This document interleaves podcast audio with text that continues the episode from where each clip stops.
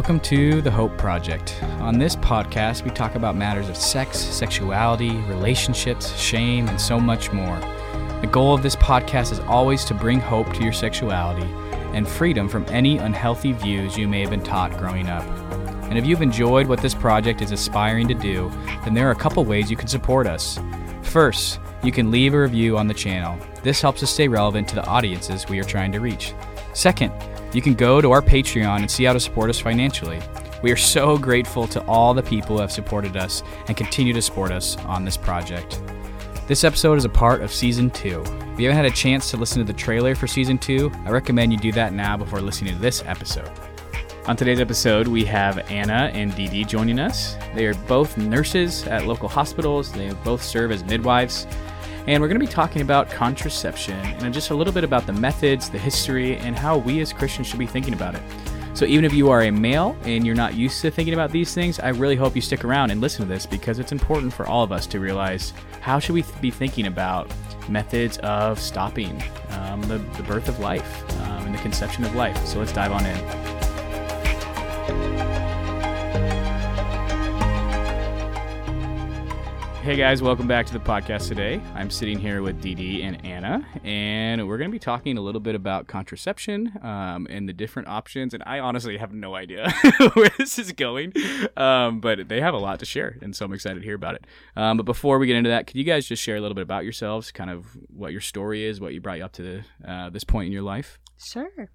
Um, well, I have been a nurse midwife for 31 years. I've been a nurse for 37 years, and I've worked in many different settings um, hospitals, home birth, uh, birth center births. And um, I my career has kind of led me to this point where I'm working in a hospital based midwifery practice with Anna, which is super fun. And I have seen God's sovereign hand in this because I'm also a Biola adjunct um, mm-hmm, nursing faculty. Mm-hmm, and mm-hmm. it was sort of through that that Anna and I met and just in recent months started working together. Wow. And we just have a blast um, working in the clinic and then in labor and delivery together. So it's pretty fun. Yeah. Um, I am married to my dear husband, Paul, and um, our adult children children, um, Melissa, Taylor, and Caroline. All shout out, um, shout out to the yeah, kids. we were we have been at Biola for many many years because mm-hmm. we did Biola Youth Theater together, mm-hmm. and each of them went to Biola, so mm. we're a big Biola family. That's awesome. But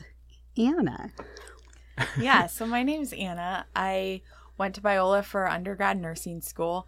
Um, I chose Biola actually because I wanted to be a midwife. I mean, not a midwife. I don't want to be a midwife at that time. um, I wanted to be a missionary, actually. Uh, so that's why I chose Biola. And uh, my mom told me I should be a nurse. So I And moms are always it. right. They are. Yep. Prayed about it and realized, like, as a nurse, you can go to closed countries. You have a mm-hmm. can build a yes. very personal connection, especially with women. And women are often mm-hmm. marginalized mm-hmm. Uh, in societies. Uh, our own some, but mostly mm-hmm. Mm-hmm. around the world. Yeah. Um, it's so very vulnerable time and so that's why I became a nurse and then just um, in nursing school at Biola um, got to go on a trip to Rwanda with one hmm. of the hmm. professors Glenn Steife um, hmm. and that really that trip was pivotal for me and that's where I decided to be a midwife really wow. as I saw uh, one of the a taxi driver um, his name was Solomon he would pick us up every morning and bring us from the the our compound to the hospital. Um, mm. And one day he didn't show up, and we were a little confused. Is this cultural? Is this mm-hmm. just being flaky? Is this something real that mm-hmm. he's struggling through, or something wrong? Um, and so we found out towards the end of the day that something was wrong with his family, and we come to find out that what was wrong was actually his wife had carried his third child to term, um, and they lost. Uh, his wife and child in oh, childbirth um, mm-hmm. overnight in the hospital. Mm. Um, he has three boys, and he uh, we got to meet his family. Um, wow. We got to be with him in his grief, and it was out of that grief and that witnessing of like that hard reality that I was like, man, if I want to be a missionary and I want to be helping, like, I got to know my stuff, and I want to mm. give mm. not just what, because um, if you go somewhere as a nurse, right you're the, sometimes the only medical person and they expect a lot out of you. But I don't just want to be there because I can, but I want to be there to give them my best. And so Yeah. I'm like, if if I would become a midwife to help people here, then I will become a midwife to help people there. And Mm. so Mm. that's still my goal, Wow. and I will still go for it. So Wow. Yeah. That's a powerful story. I love that. It just shows the practicality and the opportunity of your guys' work. Like you guys are on the front lines of human suffering, but also human life. Um, Yeah. And nurses, I don't think get enough credit for that.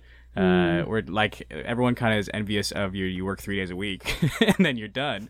uh, for some nurses, um, but we kind of miss that you guys are there while people are dying, while people are sick, when they get their cancer diagnosis. Like you guys see the totality of human emotion, of just you know despair to joy to anger to regret and you guys are there. And so we need more christian nurses that can actually have a foundation to give people where it's not just like a comfort in the moment but there's a comfort for eternity that you can offer. Amen. and so i love nurses. Like, i love nurses so much. Oh it's so grateful for what you guys do. Um, but anyway so we're talking about contraception um, and someone listening hopefully they know what it is um, but if they don't could you guys kind of explain what is contraception and what kind of defines it So, any good con- uh, discussion on contraception should really begin with conception.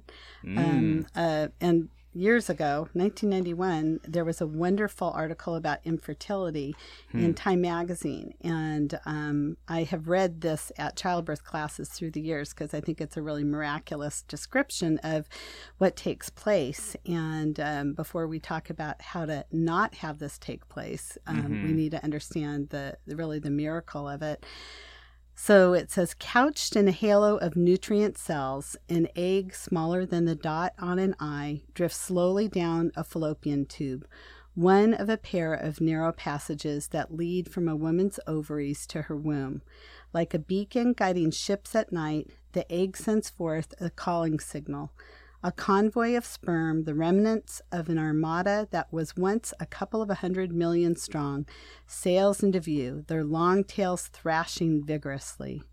Lured by the chemical signal, several hundred of the most energetic swimmers close in on one egg, their narrow tips unleashing a carefully timed sequence of biochemical salvos.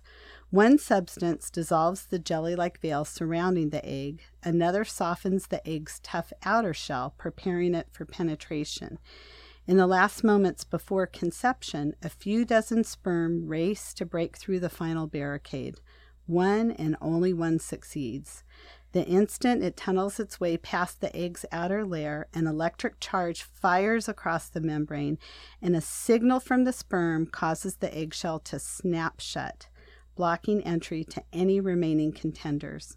The successful seed then releases its tightly coiled package of DNA, which fuses with the egg's own DNA and sets in motion a series of genetic events that culminate nine months later in the birth of a new human being. That's probably one of the coolest stories. I get have chills ever reading it. it. like I want to read the whole novel.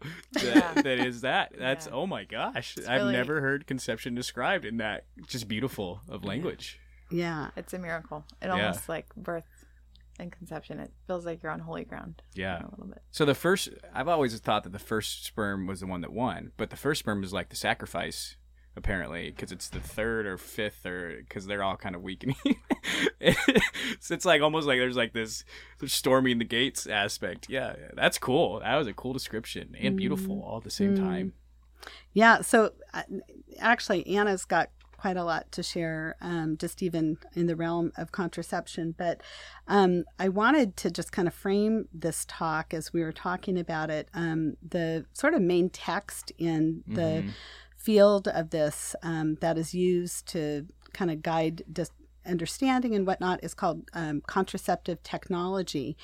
And just the fact that technology is mentioned in something Mhm. like this kind Mhm. of connotes the fact that this is a significant field that has, um, you know, sexuality is complicated. There's Mhm. a morality Mhm. attached to it and some um, dilemmas and some good things. So I hope that, Anna, why don't you just take it from there?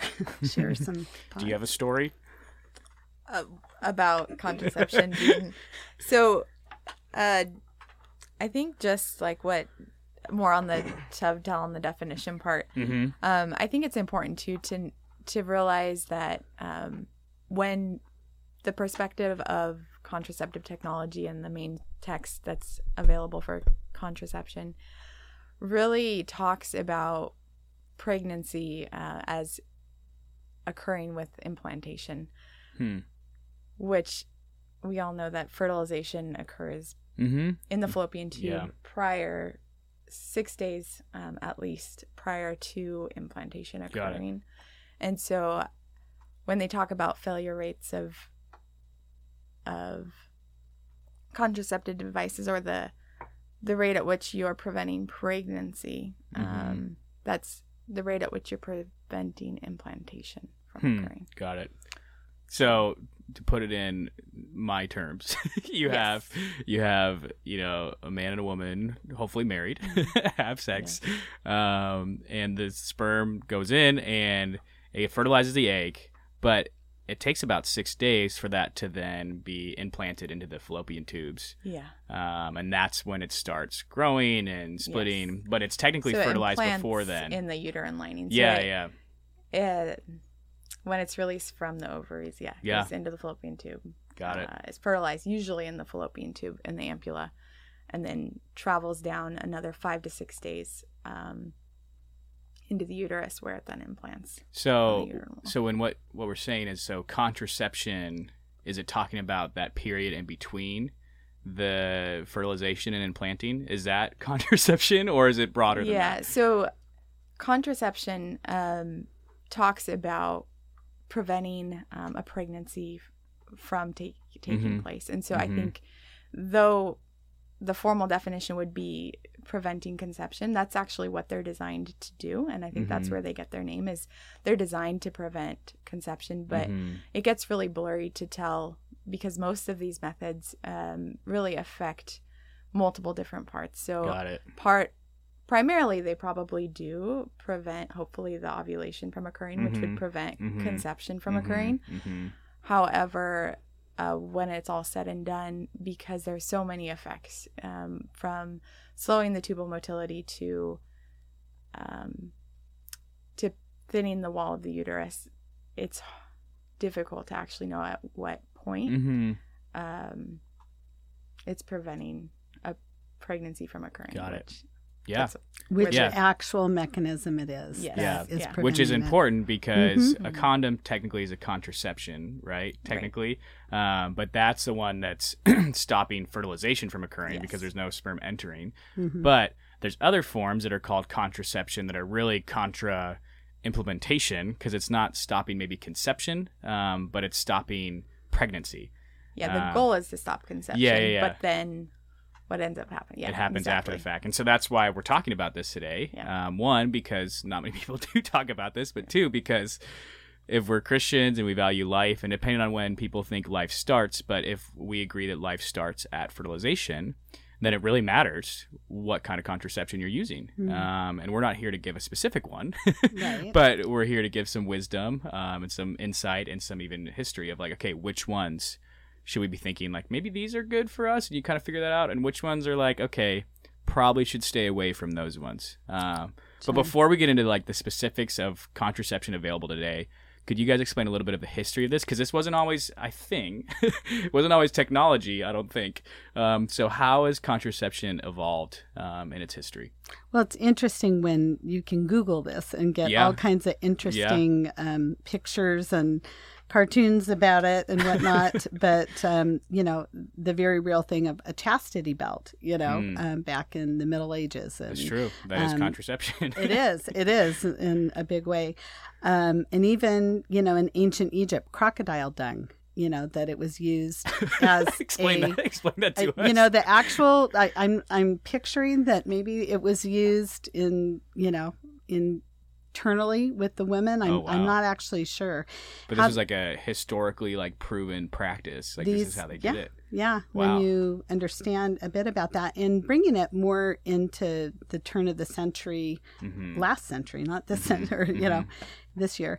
Um, but um, they're on the books from 1872 to 1965 were um, what are known as the Comstock laws, and it made it illegal to disseminate birth control methods. Hmm. So that was kind of the the mindset, and up until 1965, I mean that's Mhm. such an interesting time period, and yet.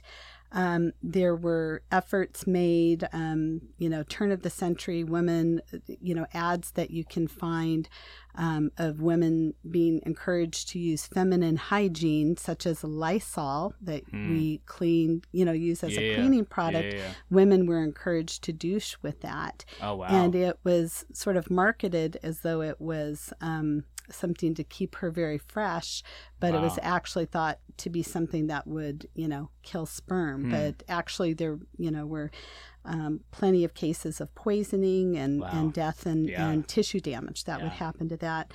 Um, you know, it was in 1916 that Margaret Sanger, um, the Mhm. founder of Planned Parenthood, Mhm. um, started kind of going to bat for women to provide, um, you know, contraceptive um, things.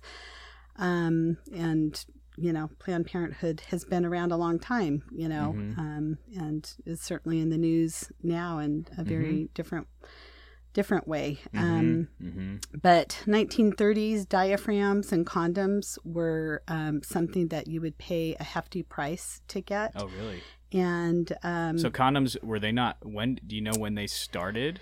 Um, you know, I don't know the actual history of when they were. I just know that you know one reference talked about um, that in the 1930s that it was like, you know, half Like of a- a, a, week's wage to be Wow. able to get devices, and they were sort of mail order Wow. devices and and that type of thing. Um, and um, so chime It says in here. 1855. 1855. 1855. Okay.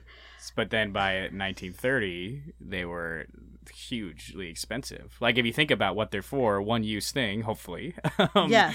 And to be that expensive, like who would only the wealthy could probably afford them. Right. Very, yes, not um, something. Well, and plus there was the social consciousness of, Mhm. you know, being aware that this is, you know, something that had a morality attached to Mhm. it. Mhm. Um, you know, we're aware that in the um, 60s, the, the first birth control pill, the pill, Mhm. um, was a high dose estrogen pill Mhm. um, that, you know, we look at it now and we realize that it had real health risks Mhm. to it. But I'm pretty sure that was Um, developed by a Catholic uh, scientist. Hmm, I'm pretty sure I listened to a podcast on this, Huh. uh, which is really interesting if you think of like the Catholic faith, where they're like no contraception. And I I'm pretty sure was a Catholic man who in, kind of invented uh, the the pill, basically, Hmm. which is it's fascinating. Uh, but keep going. it is well, and I this is a good time to insert a disclaimer in case I I don't have all of my uh, facts, you know, Uh-huh. completely right of timing or whatnot. That you know, but that that could be the case. We will trust you with our whole heart. So Oh, even if you say falsehood, we will believe it. you are good. Well, just timeline. Um, you know, we know that everything changed in 1973 when Mhm. you know Roe versus Wade became the law of the land and abortion became a um, you know an option, and you know where things have have led from there. But beyond that, um, you know, what Anna can go into some of the different methods.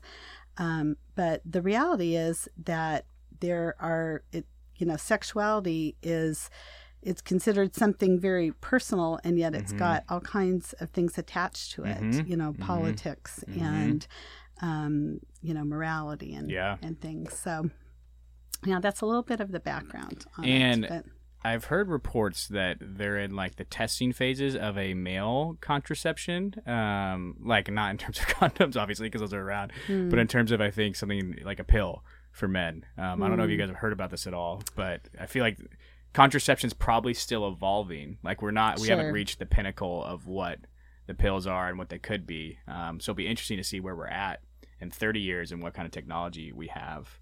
sure But what what kind of technology do we have right now, Anna? Can you explain a little bit of the different uh, contraceptions that are available? Yeah. So um, there are many different types, and Mhm. they are still evolving. Um, contraception, I think it's you can get caught up in all the different types because there are so many Mhm, options and mhm, forms. There's like Mhm. anything from a shot to an implant to a pill that you take to a patch that you wear Hmm. to an IUD that's placed inside the uterus to condoms um, Mhm. to a rhythm method where you actually Mhm. time um, your cycles to abstinence. Those are all Mhm. within the realm of contraception. There may be even some that I missed. However, um, I think it's helpful when talking about contraception to realize that even though it sounds like a menagerie Mhm. of different types, um, Mhm. there's really, when it all boils down, there's two types, I would say. Uh, there's a hormonal form, um, really, Hmm. and a non hormonal form. Mhm. And so that's the two types. And then within the hormonal form, you really only have two types within that form, and that's the ones that are, or maybe I should say three. No, really two. I guess so. That you have the progesterone form, and then you Mhm. have the combined form, which is the ones that are combined of estrogen and progesterone. Mhm. And so, really, all of these different methods boil down to that. Hmm. Um, and so, I think that's helpful to understand when thinking through contraception is like first deciding, you know, what what are the hormones within that menagerie, you know, Hmm. um, Mm. and then what um, are the barrier more barrier type methods Mhm. versus, and then abstinence is actually a method. So. Hmm. Yeah, it's pre- It's pretty true. proven. Mhm, pretty proven method. Only one that's 100%. 100%. So. Uh, Well, and even the Billings method, the timing of yeah. abstinence time, you know, Yeah. within Yeah. marriage that Yeah. you're kind of So maybe ex- explain that method, the Billings. Is that what it's called, the Billings method? Um, also, the I call it the temperature method. I have a, a close close friends of mine who they do this, and some people think they're crazy, mm, and others think they're geniuses. So, what is this method of temperature and Billings?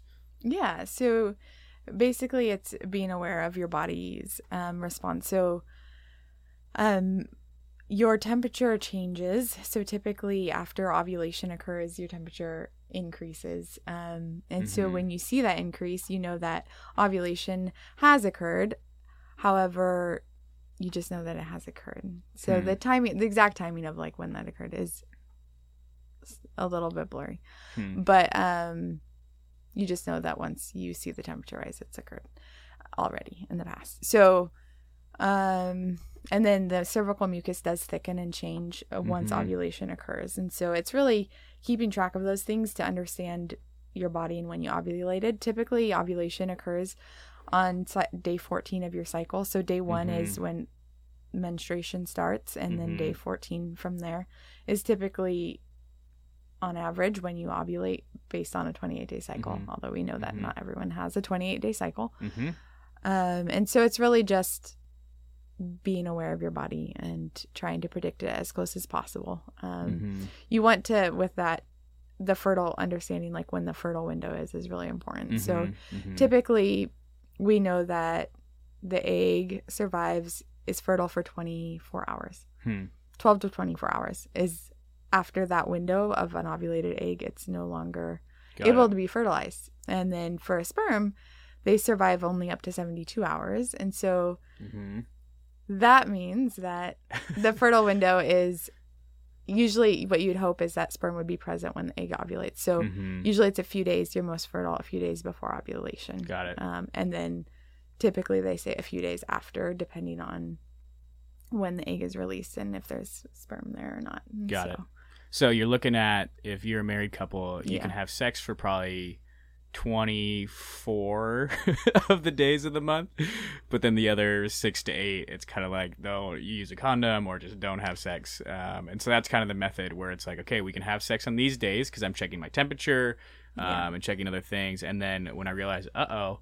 Might be ovulating. Hopefully, it's regular. Um, Yep. It's a regular Yep. cycle, um, which is not often the case. Um, and so on those days, it's like, okay, we're not, we're not having sex, um, and so it can be a pretty effective method.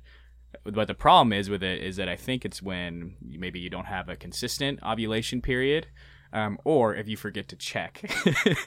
so it's, it could be big user error, um, which is Yeah. probably with a lot of these things. Right. Yeah. Um, I think one of the things that's really amazing about our bodies is is God's design with even the fact that cervical mucus around the time when you ovulate is thin and slippery Mhm. like egg whites and it's just the perfect atmosphere for you know sperm to make it through you know Mhm. and then even things that happen physiologically during intercourse you know that the uterus um, you know with contracting will um, kind of cause the cervix to swing Hmm. um, forward to receive you know the the sperm that you know have been released there and Mhm. i think you know it I, I think all of these things point us back to god's amazing design Yeah. and um, Yeah. so i don't know i think that is a Yeah. good framework for No, it's cool to see those how the body it's kind of doing the work itself. Like you're not actively thinking about, okay, like I need to ovulate now. Like Right. it's not a conscious thought. But your body's just naturally preparing for a life giving process, um, which is so cool. absolutely And there's no there's no conscious thought Yeah, of a lot of these processes. It's just Yeah. happening, which is really cool. It's really cool. So what are what are some of the other options we're looking at? You talked about you have the two major groups, which is hormonal and Mhm. non-hormonal, and then Mhm. within hormonal you have like progesterone and then combined Mhm. things. So what are some of the other common methods out there um, that we should be thinking about? Yeah. So I think, you know, I want to kind of back up a little bit too, Mhm. because I think before we like counsel uh, people on like maybe what types of contraception are out there, I think we have to ask ourselves some questions first Yeah. about um, yeah, about pregnancy and fertility, and um, are we looking to have children or not looking to have children? And Mhm. I think um, we're really in understanding this. Um, and maybe we'll talk more about the biblical perspective later, but I think it might be helpful to talk a little bit about it yeah, before we dive in. yeah. Um, So what what should Christians be thinking about? What are the questions we should be asking before we even come to picking a contraception? yeah. So I think um, we should really be asking, like, what is our heart kind of behind this? Like, um, we're kind of, I think the two principles that we're dealing with here is like one, I think a lot of people, when they approach contraception from a Christian perspective, they approach it out of, uh, I think, the prince, biblical principle of stewardship. Mm-hmm. of I want to Mhm. steward, you know, my fertility well and I want to care for my children and my family well and I want to be prepared uh, for this. And so contraception um, is a means of having pregnancy timed um, for health or Mhm. for mm-hmm. being ready for children. Mm-hmm. Um, and so I think that's one thing to consider. But then I think it's also good, and then to also know on the flip side is we're also weighing the value of, of human life um, Mhm. and the preciousness of that gift, and that Mhm. as much as we try to control it, yeah, um, it is given by God, yeah. and we don't have control over the Mhm.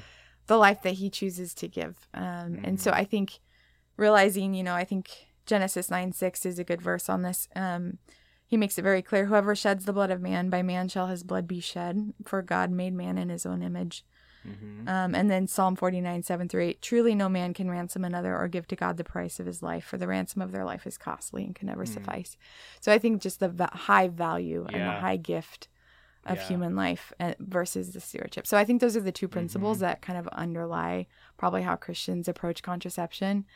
Um, but I think that's important because when I don't think when people approach contraception, I don't think they realize um, the later you go, your chance of infertility. So with age, infertility Mhm, increases mhm, naturally, mhm, and it's actually slightly. It's at a higher rate than I was aware of before I became a Mhm. midwife um, and before I studied this. Um, so infertility rates, I think it'd be helpful to understand this. yeah. Um, so your chance of infertility, age 20 to 24, is 6%. Um, age 25 to 29, you're looking at 9%. Hmm. 15% is from 30, age 30 to 34. Mhm. And then from 35 to 39, your chance of infertility just across the board is 30%. So Wow. Hmm. for well meaning people who are like, I really want to have my job and career together. I think that's well meaning and can be Mhm. a good thing because the goal is to steward this Yeah. your children well.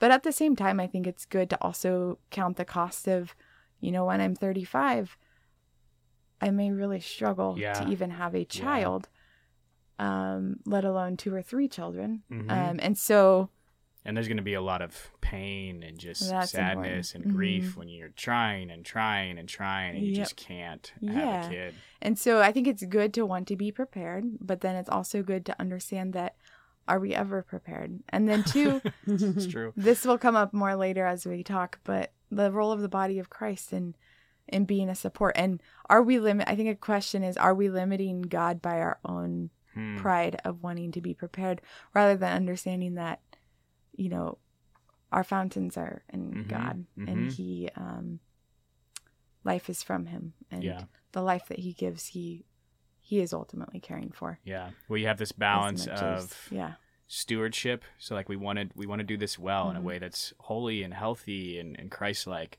And then there's this other option of like, okay, but this process that we're doing is bringing forth something that has an insane amount of dignity and worth and value. This is like Mhm. life giving. This is a beautiful thing. Mhm.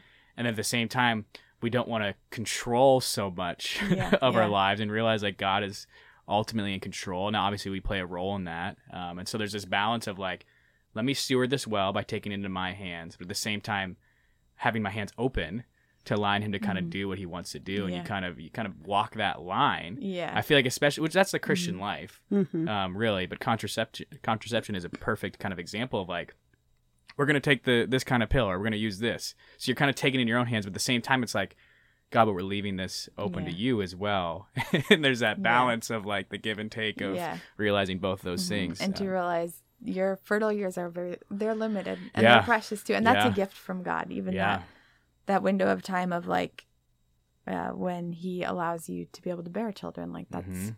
a Mhm. gift and yeah, I feel like that. so much of Mhm. um, our life as believers is trying to get the me monster off of the throne. You know, Mm. like we're hmm it's all about me and my pleasure, my pursuits, all that. And even though the they're kind of um, you know, as Anna described, you know, well intentioned, but um, much of what happens throughout just even the the pregnancy experience is a revealing of you know lord do i trust you you know Hmm. with this i didn't Mhm. picture it going this way um, this timing um, or you know this result i'm getting in this Mhm. test or whatever hmm but it's it's another way of of just trusting God's sovereign hand in our life and um, how He kind of slays those idols in our Mm. in our Yeah. life. So and i think another absolutely. Another question that we should also ask ourselves is what's the purpose of sex and can we remove procreation from sex? And i think there's differing opinions even in Mhm, christian circles. I don't think the bible gives a clear black and white answer Mhm. of of whether or not those two things should always be tied or not. Hmm Um, but I think there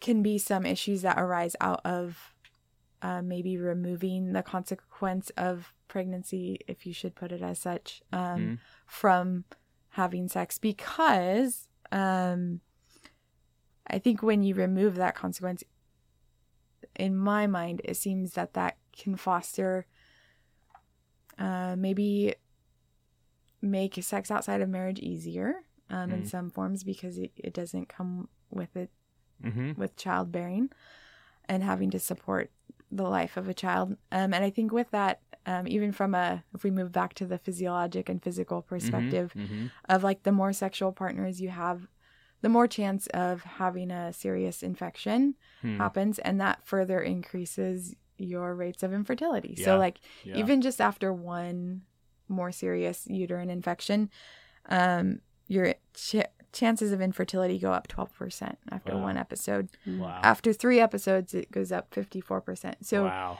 you think, like, yes, this allows you, in some people's minds, you know, having contraception frees them up of, like, I can have sex Mhm. without pregnancy. And so, though you may not want it to encourage maybe multiple sex partners, maybe in some way it does, which Hmm. does increase your chance of infection. And even the contraceptive, the hormonal types themselves actually increase your risk of infection. Hmm. Um, because they they put your body into sort of a pseudo pregnancy state, which is an immunocompromised state in some Mm. forms. So you're more likely to get an infection Hmm. even just by taking the contraception. Yeah. So I think those are important things to weigh. Mhm. Um, Um, I think the very fact that you have um, found the purpose in this broadcast, you know, the Hope Project, I, I Mhm. love that, um, represents the fact that we are really broken, um, even in the body of Christ. And I love Biola's former statement, you know, think biblically about everything, because I Mhm. think that is really how we should uh, view all of these things. And, you know, Anna touched on that, but it's very easy to think in a worldly sense of, about um, our bodies, our lives, and um, it's very hard to not, especially in the area of, of um, sexual pleasure, to not just get super selfish and Mhm. focused on you know Mhm. what's good for me. Mhm. And um, I think, given the baggage that people bring in, even into their marriages as believers, I mean, I Mhm. think that there have been examples of broken relationships. There has been abuse, um, Mhm. damage by sin, Mhm. things like that. And um, Christ's um, sacrifice on our behalf um, gives us the potential to be cleansed from Mm. all of that hurt and Hmm. damage. And I think that having just even the ability um, as a couple to enjoy the pleasure of of sexual um, intimacy um, is is something far different than the worldly perspective of um, you know sexual pursuit. You know, Mhm. for you know Cosmo magazine, you know that would you know encourage it and so i think it, it really is you know i know one of the things you wanted to know as christians like what should our perspective be about Mhm, that so mhm. Yeah, and it's interesting too about the selfishness. I think the world kind of frames it. Last point before we jump into the methods, but Mhm. um, the world kind of frames it not in a selfish light. They frame that, like the intro to the contraceptive technologies books actually promotes contraception as a f- as a means of. It actually says to eradicate extreme hunger and poverty, Hmm. to promote gender equality and combat HIV/AIDS, to ensure environmental sustainability and achieve universal primary education. That's Hmm. the they recognize that contraception is a moral issue, but that's how they frame it. Mhm. When in reality, they're solving a moral question with a physical means.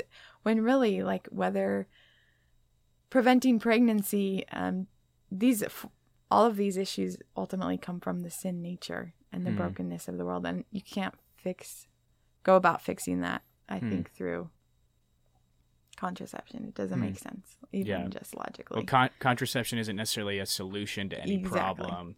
It's Mhm. more of a, a maybe a helpful aid at times, or in your context, it could be a helpful thing. But it's not. We can't view it as like the greatest Yeah. gift ever, although it can be helpful. Um, and Yeah. kind of putting it in its right right Right place, place. and position. Absolutely. So, let, what are some of these? Some of these options. Um, we talked about the Billings method, the temperature method, um, but you talked about hormones and Yeah. different uh, other ways of doing it. So, what what kind of are some of the options we're looking at? Yeah, so I think, you know, if you go to any doctor's office and talk about contraception with them, they'll they'll start the conversation um, by giving you the most effective methods up front because in their minds, um, or from a healthcare standpoint, why would you want to take something that's least effective? They Mhm, want to give you mhm, what's most mhm, effective. So Mhm. usually the conversation begins with um, hormonal contraception.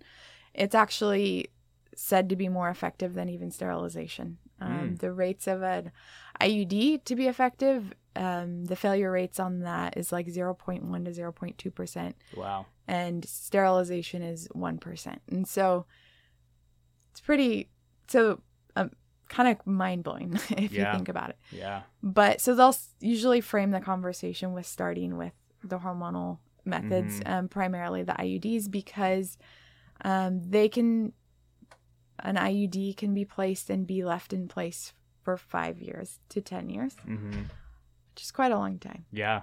Yeah. Um, It's a big commitment. yes, although you can take it out at Mhm. any time, Mhm. but I think even just um, for people who may not understand, like five years down the road, their fertility is going to be a lot Yeah. different Yeah. if they leave it in the whole time. yeah. So uh, those are the the IUDs. Um, What are however- what are maybe some of the negative like what yeah, what do these hormonal kind of contraceptions do to your body? that's a good. Because again, question. especially as a male, um, again, most guys that are listening to this, which I'm sure some turned it off because like, oh, contraception, not about me, which one is very selfish. Um, but two, it's like we're not understanding maybe what this is doing other than stopping a baby from being formed. But I know there's so much more going on um, in these hormonal contraceptives and other contraceptives. So what is this doing to a woman's body? Yeah. So I Um, think um, I'll talk about that. But I think before we get to that, I think it's important to know too that from a Christian perspective, they're giving you the rates of implantation. Mhm, Um, the mhm, at what point is this stopping a pregnancy from implanting or Mhm, fertilizing? And I think as a Christian, it's good to know that when we approach any of the hormonal methods, though it may be a low chance that you could be preventing a fertilized egg from implanting, I think it's still a very real possibility that that could indeed happen. Hmm. And so I think just as a Christian approaching the hormonal types, though that might be a negligible possibility, um, it is a gray area. Hmm. Um, and the research is not conclusive. There's research actually on both sides. Some of the research mm, paints a picture that it is conclusive, that it does in all cases most likely stop fertilization from occurring. However, there's plenty of research that suggests that it's not as clear cut as people uh, would like to believe that it is. Mhm, And mhm. so I think because it is really difficult to define um, and to be conclusive about, I think it is something we have to understand mhm, um, mhm. that that is a potential. And Yeah. so beyond that, though, if you're looking at the health risks, um, you're looking with the combined methods, so the estrogen progesterone type. So this is the Mhm. probably the most common. It's the hormonal pill that Mhm, you take when mhm. you're, unless you're postpartum, it's usually a combined method. Um, Mhm. And so with that, the risk uh, primarily is it puts your body into a pseudo pregnancy state. So a lot of the health risks that you incur with being pregnant and a lot of the symptom changes that happen when you're pregnant, those are similar to the symptom changes and the health risks that are present um, when you're taking contraception. Hmm. So the most uh, significant one I would say would be your chance of a venous thromboembolism, which means if your blood is thicker, um, you're more likely to get a blood clot. Hmm. Um, so that's with the combined methods. Um, Mhm. There's a, if you're a smoker, there's a slight increased risk of a myocardial infarction Mhm. um, or an MI. So I think those are for women over 35 who smoke. That would Mhm. cause that. Um, physically, you got symptoms of bloating, fatigue, Hmm. breast tenderness. Uh, you just feel like you're pregnant. so and sometimes not fun. decreased libido. You know, there are Mhm. different pills. There's actually a little cookbook Yeah. um, that, you know, depending on the symptoms you're having, that you need more of one kind of hormone and less Hmm. of the other. Yeah, and mood changes as well. A lot Mm. of women who struggle already with depression or uh, psychiatric illness, Mhm. even anxiety, um, do not tolerate the hormonal methods well. Hmm. Um, so that's to consider. And so this is why a lot of women maybe will start on a certain hormonal one and then realize I don't like this, and it's not just Hmm. because there's, you know, I don't like the type. It's because it's like making them feel not Mhm. normal. Mhm. Um, and so it's often for a lot of women because for sometimes it's like the pill doesn't affect you at all.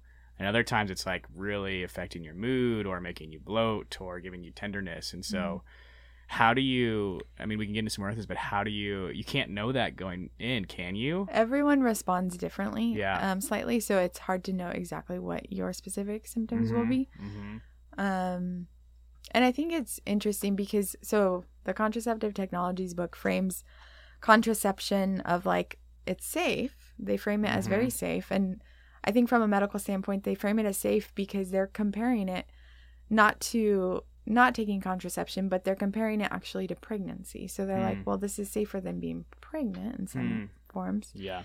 But then I think we have to realize that the value of pregnancy is to deliver a child. And so, Yeah. yes, you're making a sacrifice and maybe incurring some risk, but at the end of the day, you have a child out of it. Yeah. And so, Yeah. with contraception, you still incur many of the risks that you incur actually with pregnancy. Um, but uh, there's not the value of human life afterwards, Mhm. which is Mhm. interesting. Yeah. Yeah. So some of the um, non-hormonal methods would be barrier methods, such as a diaphragm, cervical cap, condoms. Mm-hmm. Um, those are intended to be used with spermicidal agents, though, too. So it's a Got it. barrier plus to head the sperm off at, you know, before they have a chance to Got it. get going. So Are those not as like? Why wouldn't everyone use those compared to a hormonal So one? that- it's a comes- commitment. it takes a commitment and I, I guess that comes down to the effectiveness so with an iud you're talking you know less than 1% chance of Mhm. pregnancy Mhm. whereas with a condom you're talking about potentially an 18% failure rate Wow, that's So- high. and that's uh, probably if you're more conscientious and Mhm. better at using them mm-hmm. your Mhm. rates are better but Yeah. and better if you use spermicidal Mhm. agents. exactly so Yeah. So normally you go with the hormone because it's quote unquote more effective, Yeah. And the physical ones are not necessarily the most effective way of And they stopping. take a lot more work um, Yeah. Yeah, it daily- takes, takes forethought or Yeah. kind of Purpose. decision of Mhm. Well, it's not as sexy to have to stop and put something on in the moment. So couples, I think, normally result to the hormonal one because I can take this before the moment even arises, and we don't have to like be more conscientious about Right. this and plan this and different things. So Right. that makes Yeah. sense. And the only method that really protects against sexually transmitted infections is actually the condom.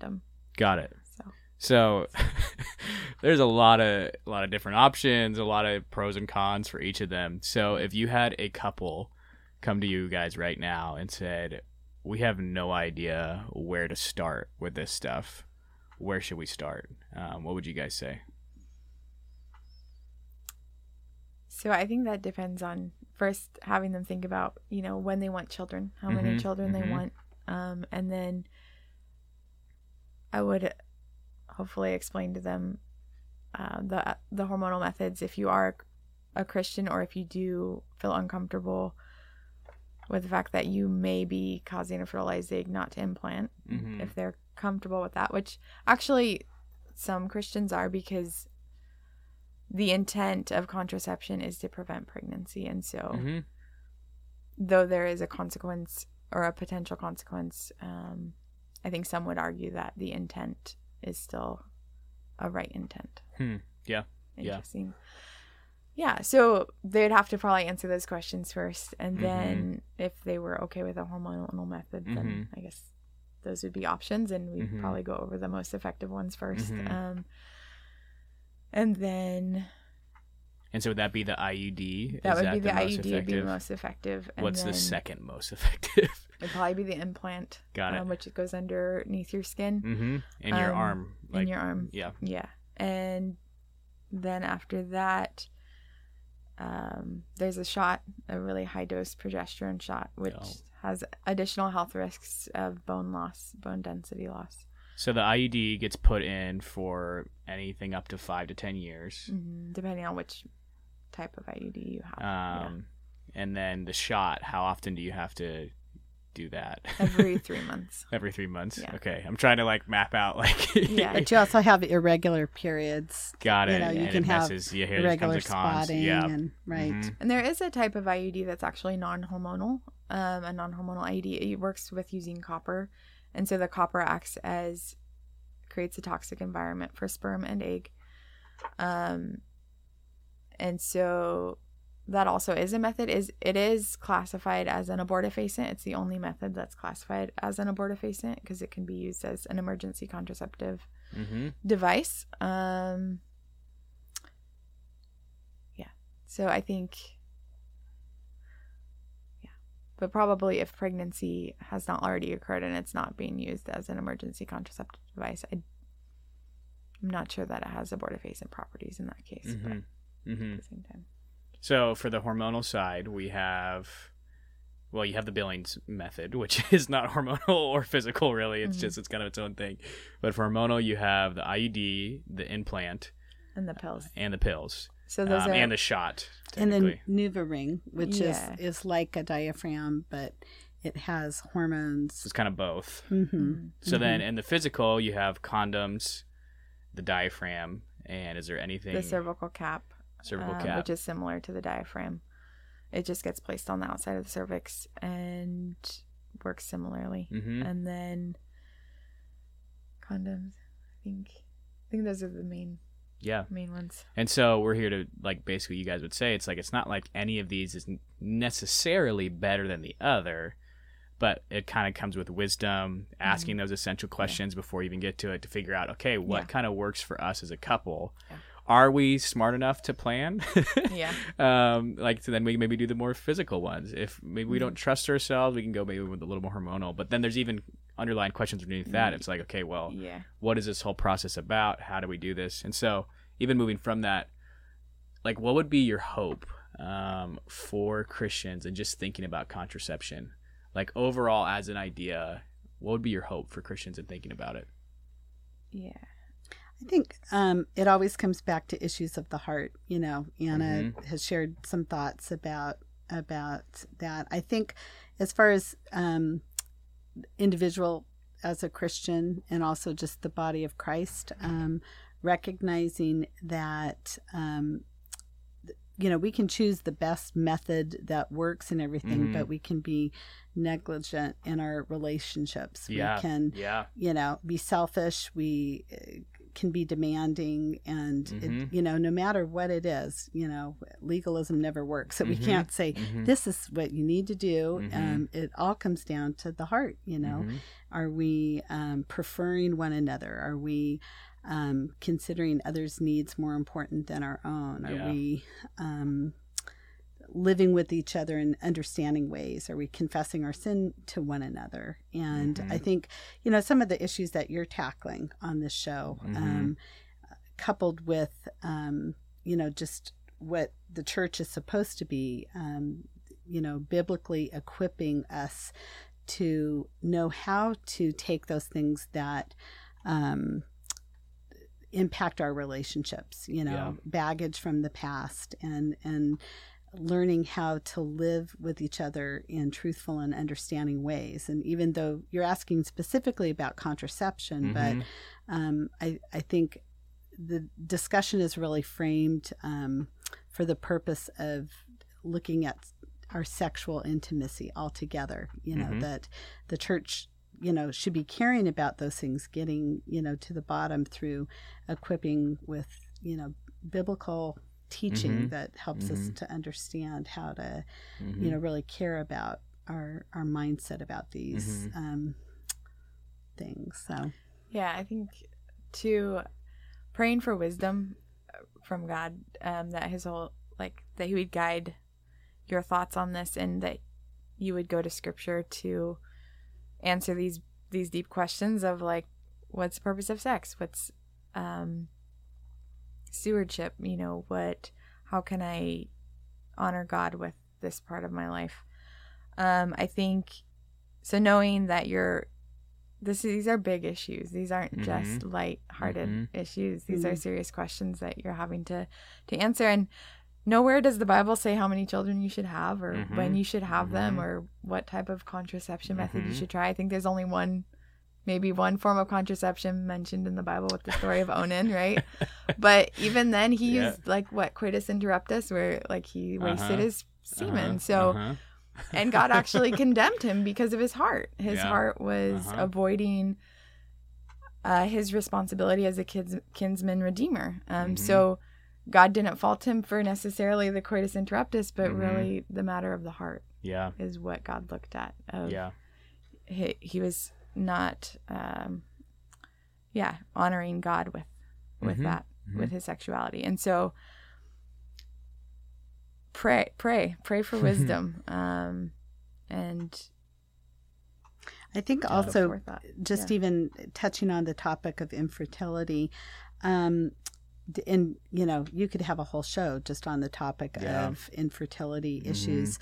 Um, I think similar to these uh, the discernment we need with technology um, as people are are trying to go into that next season of life and maybe delayed fertility Mhm. um, causes them to have to make decisions Yeah. about you know what does in vitro look like Yeah. and how many embryos would you implant and Yeah. what about selective reduction and Mhm. um, Mhm. th- you know things of of that nature so i think you know it really um you know there's it it all causes us to have to come back to the lord and and like james says if you lack wisdom ask of god Hmm. and he will give you and Hmm. um so yeah those are Yeah.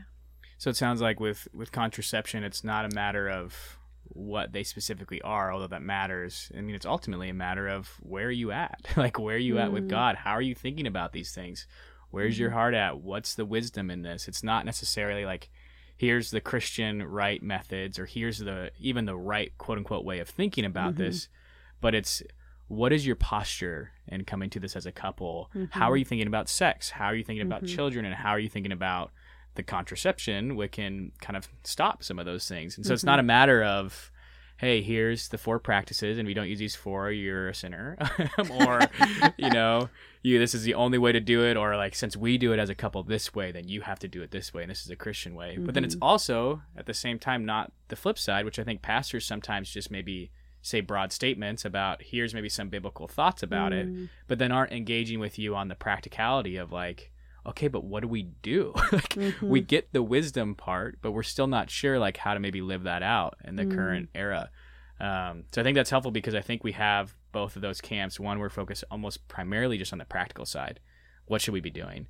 But then the other camp that maybe focuses just primarily on the bible says this so figure it out um, where I think we need what you guys are talking about a little bit more of this kind of immersed, like seek wisdom, pray about it, Mm. you know, get to your heart, what's going on, and also here's here's what science and some of the options are, and they're good.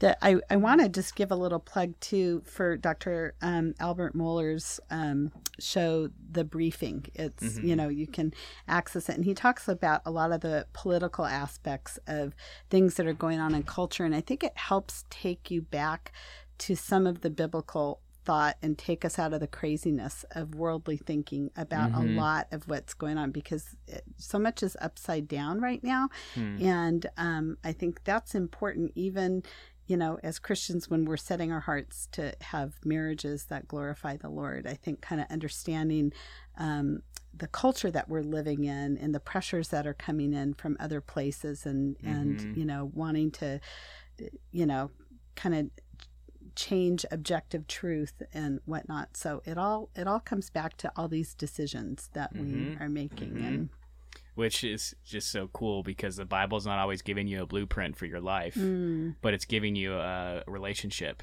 that you have to use wisdom and kind of kind of learn as you go. It's not like here's the five steps to get to heaven, although there is a step to get to heaven. Mm. Um, but it's like in terms of like what do you do from the point of salvation to eternity? Mm. It's kind of like the relationship's probably the most important part of figuring out how do we kind of work this out um, as we're going. When no matter if Mm. it's contraception or surrogacy or different things that are just very new to the modern era. Mhm. Um, just because they're new doesn't mean that we now have to throw out the Bible or throw out wisdom or throw out practicality. It's like, hey, do what we've been doing for Christian history, which is relying on Jesus, trying to figure out how this works in our cultural context, and like live the most faithfully to that.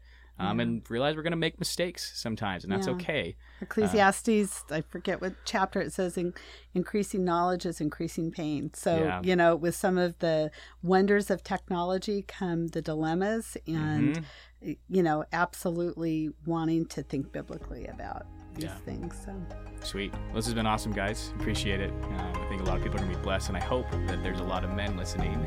so this doesn't become just a women's issue on having to figure it out by themselves. So thank you, guys.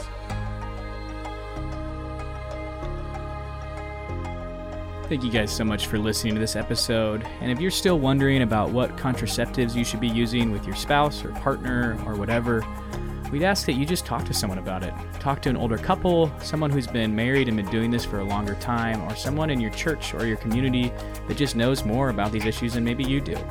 and talk to them and figure out what works best for you and your partner.